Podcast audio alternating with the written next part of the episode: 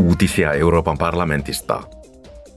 Euroopan parlamentti ja neuvosto sopivat tällä viikolla datasäädöksestä. Siinä vahvistetaan säännöt, jotka koskevat verkkoon liitettyjen tuotteiden tai tuotteisiin liittyvien palvelujen tuottaman datan jakamista. Säädöksen tavoitteena on kehittää uusia palveluja erityisesti tekoälyn alalla. Sen tavoitteena on myös tehdä myynnin jälkeisistä palveluista ja verkkoon liitettyjen laitteiden korjauksista halvempia. Uuden säädöksen perusteella julkisen sektorin elimet voivat poikkeuksellisissa olosuhteissa tai hätätilanteissa, kuten tulvien ja maastopalojen yhteydessä, päästä yksityisen sektorin hallussa olevaan dataan.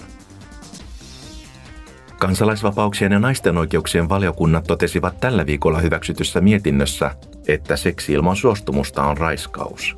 MEPit vaativat EUn yhtenäistä määritelmää, jossa raiskaus määritellään suostumuksen kautta. Lisäksi tarvitaan tiukemmat säännöt verkkoväkivallalle ja uhreja on tuettava paremmin. Meppien mukaan julkisuuden henkilöihin kohdistuvat hyökkäykset, kunniarikokset ja voittoa tavoittelevat rikokset tulisi katsoa raskauttaviksi seikoiksi.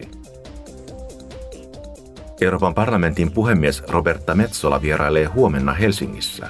Hän pitää pääpuheenvuoron eurooppalaisten yritysjohtajien Northern Light 2023 kokouksessa. Teemana on Euroopan tulevaisuus ja rooli uudessa maailmanjärjestyksessä. Uutiset toimitti Euroopan parlamentti.